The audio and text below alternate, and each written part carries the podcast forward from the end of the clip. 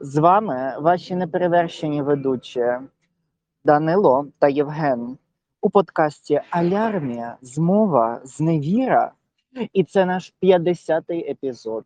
Євгене, як ти себе відчуваєш? 50-й епізод другого сезону Алярмія, Змови, Зневіри. Поділися, будь ласка, своїми емоціями. Неймовірно, я не думав, що ми коли-небудь доживемо, чи дійдемо з нашою лінню і з нашими планами і всіма справами до аж такої цифри. Насправді це важливо. Ми дивимося е, аналітику, статистику. Ви нас слухаєте. А отже, відповідно, ми раді знову працювати для вас. Майже Це на всіх чудово. континентах, Майже окрім всіх? Австралії і Антарктиди. Ух, думаю, туди скоро доберемося теж. Австралія. Але дивись, виходить, що нас слухають Якщо ви також. все ще не берете з алярмією з мовою з невірою, тоді ми йдемо до вас. О, пам'ятаю, травмоване моє дитинство. Дивись, нас що в Латинській Америці теж слухають, точніше в Південній Америці. Е, е, так. Е, Південні Мгм. і північні ще не так багато, але там вже крапочки вже з'являються.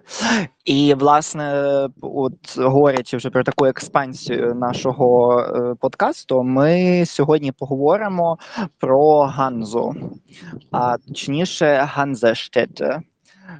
Що це означає, як це кшталтувало Європу, і це буде такий цикл з трьох епізодів. І ми поговоримо спочатку, що це таке, потім трохи про Гамбург і трохи про Грайфсвальд. Тож, е, давай е, почнемо, що таке Ганза. Чому вона така важлива для Європи, і чому до сих пір навіть існують такі міста у Німеччині і у Польщі? Так, в першу чергу, якщо казати сучасної перспективи, то Ганзейський союз, союз торгівельних міст на північних морях, тобто, відповідно, це було Північне море та Балтійське море, колиска цього утворення, це був прообраз такої наднаціональної, наддержавної такої організації, торгівельного утворення, яке вплинуло на формування зв'язків між різними народами, державами тодішньої Європи, е, і певному сенсі воно сприяло інтеграції свого часу, е, і також розвинуло капіталістичні відносини між європейськими купцями, європейськими гільдіями, у першу чергу європейськими, бо також були е, до неї долучені країни, зокрема народи Азії, я маю на увазі. Е, Ганза вела торгів, торгівлю, намагалася вести з арабськими державами, і також мала представництво. Зокрема, у Новгороді це уламок е, Руси на той момент е, був. От, ну і започаткована була в першу чергу у Німеччині. Чому це важливо? Бо це е, на рівні з Магдебурзьким правом е, було утворення, яке оберігало майно та права громадян е, європейських жителів, які мали статки, зокрема, мали ідеї про торгівлю, але вони е, не мали того високого статусу, яким були наділені, зокрема, вищі верстви тодішнього європейського суспільства, відповідно, духовництво та європейська аристократія. Е, що особливо? Почну відповідно із назви Ханзе е, німецькою. Воно в першу чергу походило з староверхньонімецької, староверхньонімецького слова анзе, тобто на морі. Відповідно, тут етимологія підказує, що це було в першу чергу основною артерією, були торгівельні шляхи, які пролягали через е, море. І відповідно е, в нашій мові ми називаємо Балтійське море та Північне море, е, для німців е, для них якби ну істотно. Балтійське море то є море, що знаходиться на сході, Тому називають його, Ще, будь ласка, я- як ти ще раз сказав? е, Щодо Північного моря? е, маю на увазі, що е, поєднувало в першу чергу моря, які знаходилися е, поруч із Німеччиною, і Північне море ми так і та-та-та-та-та. називаємо. Та-та. Північне море ми так і називаємо, а Балтійське море е, німці називають так. його Остзі, тобто Східне море. Так, Угу. Ну, відповідно від місця знаходження. Так. Е, ну і слово анзе на море, е, воно також е, використовувалося, коли позначали, зокрема, торгівельні гільдії купців, які пересувалися між містами узбережжя, відповідно, ганзейські міста. І те королевою ганзейських міст був Любек. Та-дам! Е, котрий має вихід, власне, до е, Східного моря або до нас Балтійського моря. От. Така Так. малесенька цікавинка. І е, Любек був ще від 12 сторіччя у е, ганзейській цій е, організації. Ну, щонайменше так стверджують німецькі джерела. І е, ем, найцікавіший момент, що в певний, е, в певний період часу у ганзейську е, цю гільдію входило десь е, 200 місць та міст. Е, Важливо це підкреслити, що місць та міст, тому що певні або були захоплені, або були знищені, або це були поселення, або тільки селища. Е, Тому е, це такий цікавий момент. І е, останній е, якби день Ганзи у 1669 році. ем, у Любеці були представлені такі міста, як Любек, Гамбург, Бремен, е, Брауншвайг, Гданськ, е, Гільде, е, Гільдесхайм, Кельн, Оснабрюк, Росток. Але колись до цього теж належали і цей е, і е, Краків, якісь е, міста, котрі знаходилися в Московії, але загалом е, цікавинка цьому всьому є ще такою, що все ж таки Ганза або Ганзейський Союз був теж противагою е, Британським Союзам. А по-друге, більшість міст, котрі входили до е, Ганзейського взагалі цього союзу, вони були або і далі є вільними містами. Тобто це означає, що вони мали свою власну конституцію або своє власне право. Вони не мали жодного короля, королеви, барона, баронеси чи ще когось над ними, і там завжди були виборні позиції. Тобто, наприклад, ми можемо завжди побачити, що Гамбург е, завжди є ем, Hansestadt е, und freie е, Hanse und freie Stadt Hamburg. Або е, Росток, там теж Ганзештат. От. Ну таке. Е, Добре, продовжую. Вибач, я просто такі цікавинки з Так, місця додаю, тому що це я пам'ятаю ще з музею міста Гамбургу, але про це ми поговоримо пізніше. Тут більше про саму Ганзу, чим які вона давала переваги, і що було круто про це всім. Так, ну е, важливо зазначити, що е, утворився цей союз із купецьких гільдій, які існували упродовж раннього середньовіччя, е, ну і сер- середнє е, та, раннього середньовіччя, відповідно, 11-13 століття. Е, головним центром е, діяльності тих гільдій е, був на сході Європи був острів Готланд, який наразі належить Швеції. Отже, і відповідно при утворенні Ганзейського союзу, то міста, які входили до цього об'єднання, їх захищали. Це був прообраз навіть такого самого того самого НАТО та оборонного союзу, бо, зокрема, торгівельні кораблі, які споряджалися, вони були спеціально захищені. Е, наймалися спеціальні команди та е, озброєння, яке мало е, захищати е, ці торгівельні шляхи, зокрема від піратів. Зокрема, пірати були не тільки німецькі, але і слов'янські. Тоді ще східна Німеччина на схід східній Німеччині на сході Німеччини. Тоді ще жили слов'янські племена, які, е, зокрема, належали до племенного союзу ободритів, е, які знову ж таки мали вихід до Балтійського моря, і які жили, дехто з них жив грабунком. От е, також е, в той час дуже сильні були позиції, я кажу зараз за вже 13-14 століття, коли були сильні позиції Османської імперії та, зокрема, середземноморських піратів, які нападали нерідко на торгівельні кораблі е, європейські у Середземномор'ї. Відповідно, Ганза тут захищала е, також свої кораблі, свої інтереси.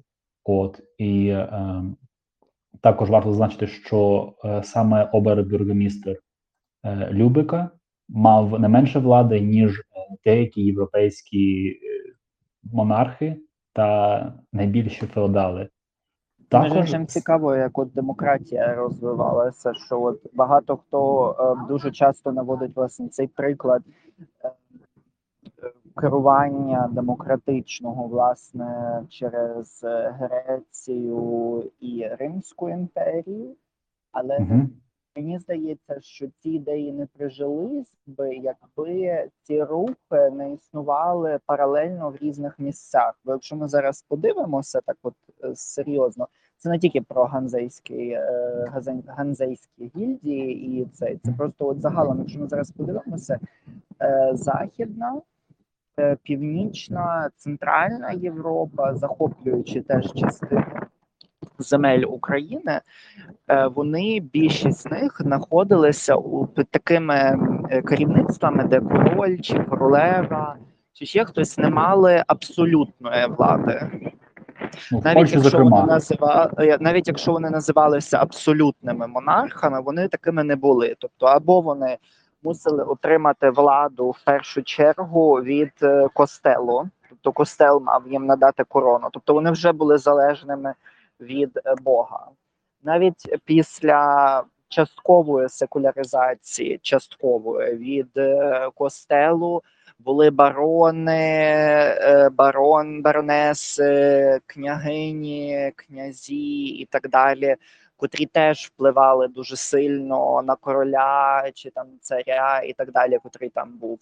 Е, Тобто, це, наприклад, не спостерігається в Росії, де бояри були повністю залежними від е, царя, але це просто як такий приклад один.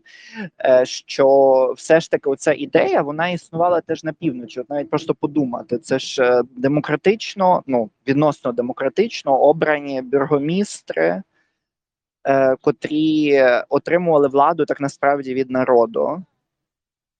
У Гамбург загалом за- завжди е, хизується цим і в там музеях, і загалом, що типу, от подивіться, в нас типу демократія існувала вже дуже давно, і це так насправді правда, тому що громадяни Гамбургу обирали е, того, хто керуватиме містом і всім. Тому це, це теж дуже круто. Ну і потім ці всі парламенти почали утворюватися, е, рух е, у Великій Британії. Так власне, в Англії е, тут я хочу це підкреслити, тому що Шотландія має трохи іншу історію, але просто це цікаво.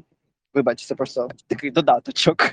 Так, так, так. Ще нагадаю такий прикол. Речі Посполитій офіційно шляхта мала право здійснити повстання проти короля, який мав гарантувати їм права та вольності. Якщо він не міг Угу. цього дотриматися, то вони могли зробити рокош, тобто абсолютно узаконене повстання проти монарха і запросити іншого монарха. Тому е, тут і Німеччина в певному сенсі через феодальну розрібненість е, утворилася система, де королівська влада не була дуже дуже сильною, якщо порівнювати, наприклад, з Англією, де вона, мабуть, найбільш сильна була з усіх європейських держав. От то тут Центральна і Східна Європа мали більш демократичні традиції, і нагадую, що лютеранство, а взагалі реформація і нова гілка християнства, незалежно від е, папи римського, утворилося саме в Німеччині. Зокрема, е, першими такими паростками це був е, Ян Гус та гусити його послідовники, а другим вже став Мартін Лютер. Та, але ми ще Е, не забуваємо про англіканську церкву, котра теж е, точніше, костел, котрі теж були утворені за бажанням е, короля, але то вже окрема тема. Ми коли-небудь про це теж поговоримо і впливи е, на Європу. Але це просто цікавинка. Це ну це супер, те, що ти кажеш.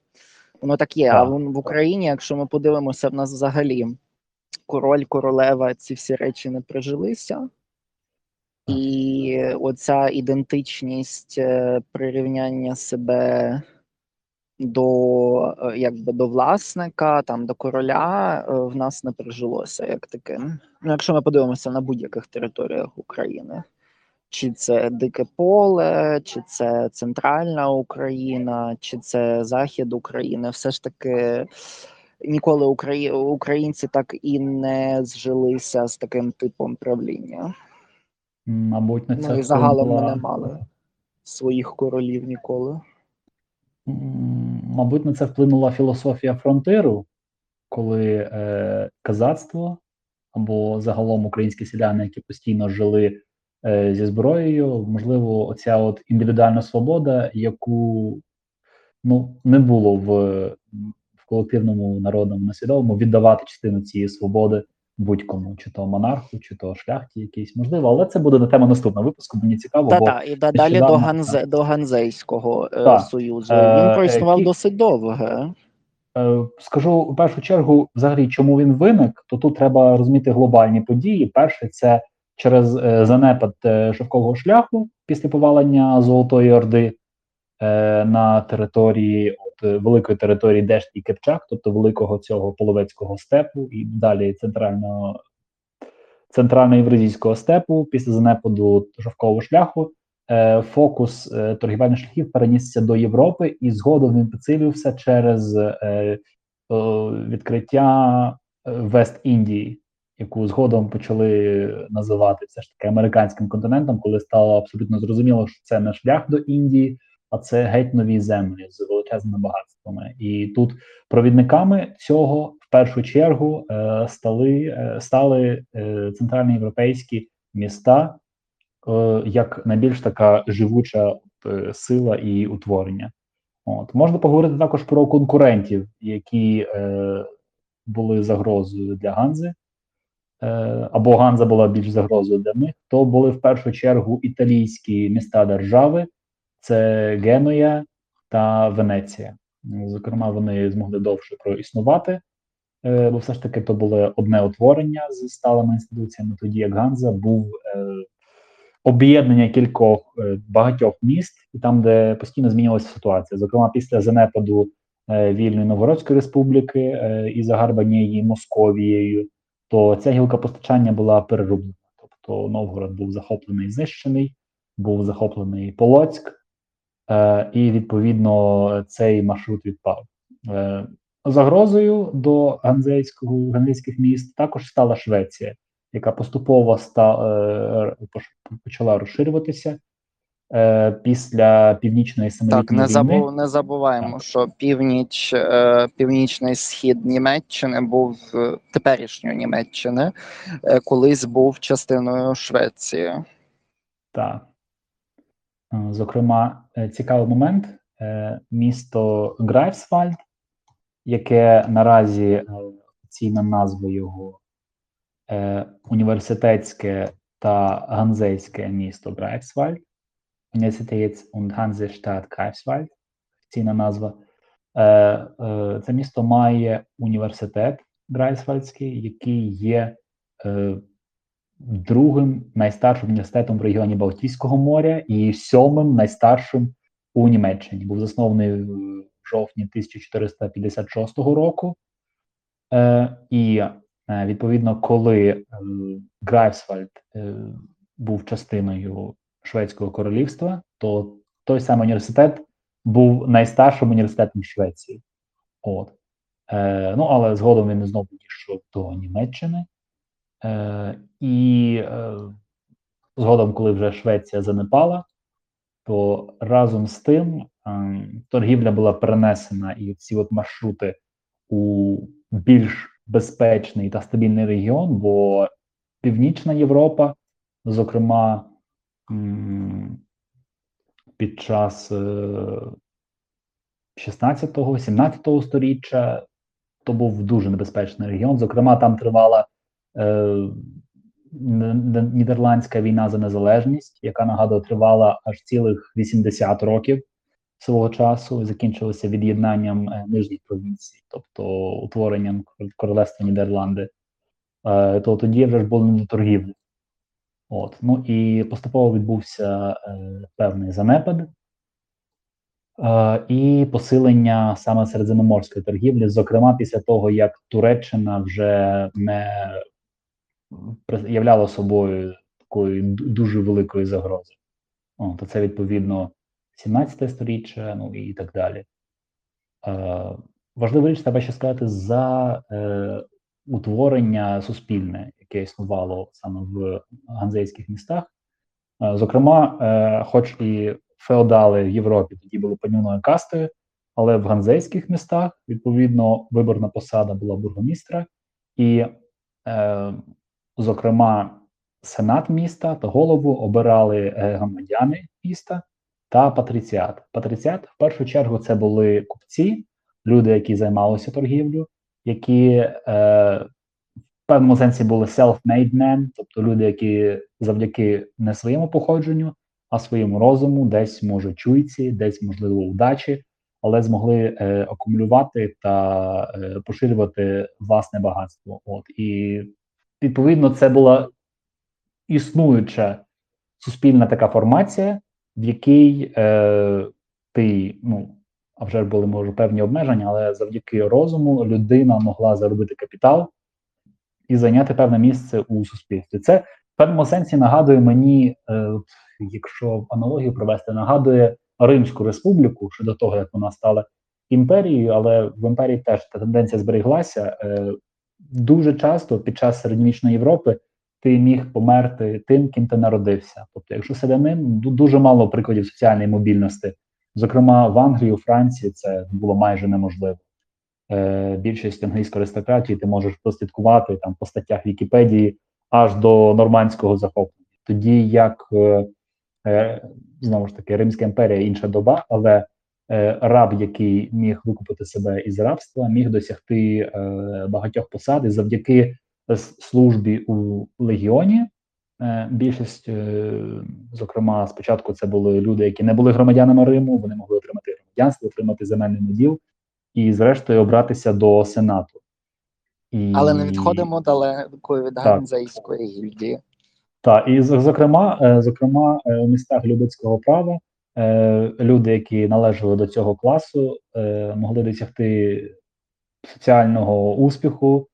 Е, завдяки торгівлі, завдяки тому, що вони е, ну, усвідомлювали ці ринкові відносини. Хоча тоді, е, ну, відповідно, в решті Європи, в решті Європи, в країн Європи це було ну майже неможливо. Ти або був аристократом, або ти був селянином, або в рідкі в рідкі, в рідкі випадки міг бути завдяки службі дослужитися до якоїсь посади. Тобто це ну, такі... Власне, це чому багато хто дивувався, як це так сталося, що британська аристократія дуже часто була пов'язана з німецькою і навпаки.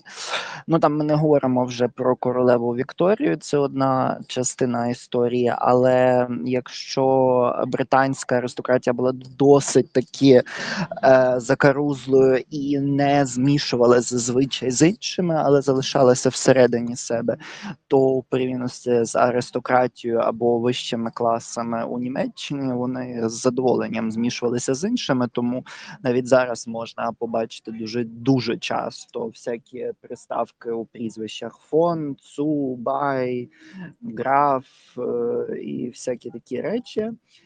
І я би трошечки, е, бо час добігає все ж таки кінця. Я би ще зараз сфокусувався теж на тому, е, як Ганза існує зараз, тому що вона існує, і туди входить е, досить багато країн. Там скільки їх? Е, дев'ять до нової Ганзи входить скільки? Дев'ять чи десять країн?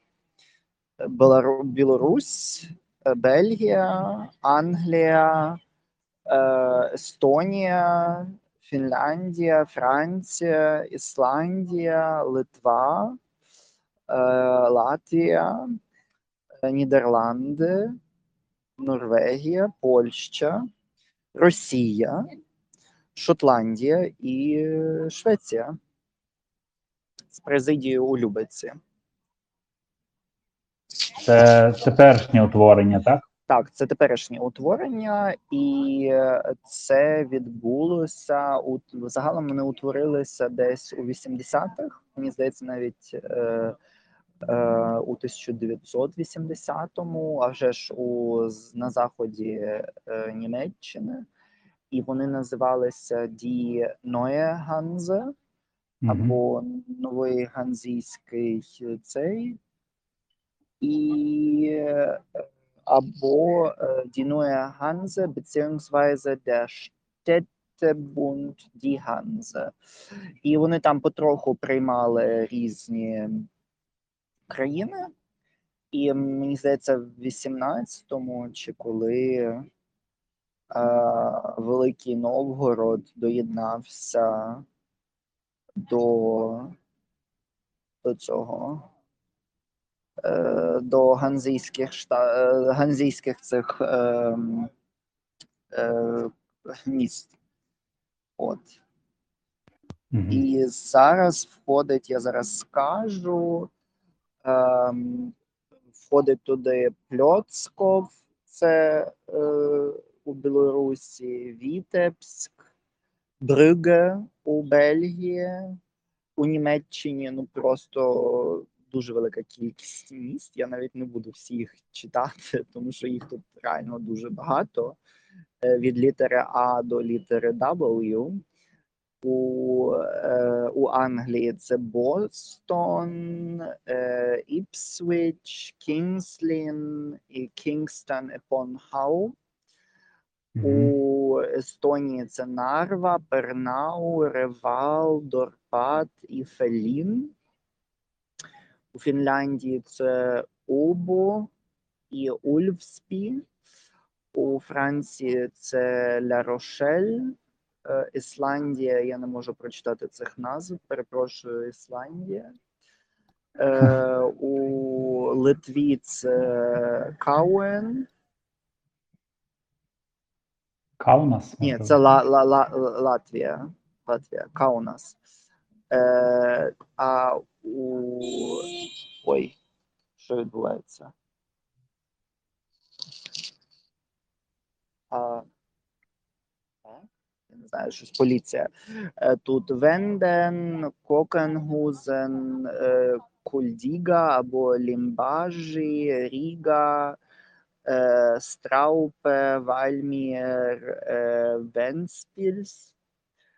Ем, і в Нідерландах знову величезна кількість. Норвегія це тільки Берген, між іншим я там був.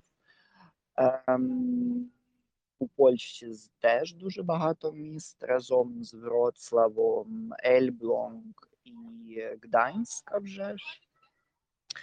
Росія тут має теж дуже багато міст. А в мене є в мене є цікава новина з російської Вікіпедії. Е, Членство всіх російських міст призупинено. Вони всі викреслені. Тому Як це, це? ціка... Ну, згідно з їхніми даними, треба подивитися, що сайт також е, Ну, дасть Бог. Ну, Е, можливо. з Шотландії це Абердін, о Абердін, І Едінбро. Едінбург. Ем, у Швеції це Кальмар, е, Нікепінг, ем, е, Сканер, е, Фальстербо і Вісбі. Так що це величезний нетворк, і я сподіваюся, що колись Україна туди теж додасться, бо туди можна податися. Але це вже інша історія. Так? Ну, на кінець я лише завершу е, е, таким прикладом щодо е, прав, які мали ганзейські міста, і як е, вони їх застосовували навіть після того, як цей союз перестав існувати. Зокрема, це стосується теперішньої історії Німеччини. Е, зокрема, в 1932 році е, Адольф Гітлер вирішив провести свою е, виборчу кампанію е, і виступити з промовою у вільному е, ганзейському місті Любек. Місто відхилило таку пропозицію і сказали: ні, ми не хочемо вас взагалі чути і бачити в нашому місті. Тому йому довелося виступати у Бач Вартау, це село поруч із Любеком. Е, Згодом він якраз сказав, що Любек це маленьке містечко поруч із Бач Вартау. Але е, зокрема, це показує наскільки е, людям, які тоді жили там, які усвідомлювали, в чому взагалі ситуація і що не так, і їм тоді не можна було наказати і якимось чином змусити їх. Тобто на той момент це ну дуже показовий приклад, як навіть тоді деякі з цих ганзейських міст вони мали свою думку і а вже ж е, розуміли, що є що тоді в німецькій політиці. От Ну. що ж, на цьому ми завершимо наш епізод. Я дякую всім вам за увагу. Будь ласка, підписуйтесь на нас. Ми продовжимо цю серію е, епізодів розказувати, зокрема, про наступне місто важливе у німецькій історії і дотичне до Ганзи. Це місто Гамбург. Про це поговоримо в наступному випуску. Підписуйтесь на нас у RSS, на подкастері, на Google Podcast, на Deezer, на Spotify. Ваші алярмія змова зневіра з вами. До нових етерів, друзі. Слава Україні! Героям слава!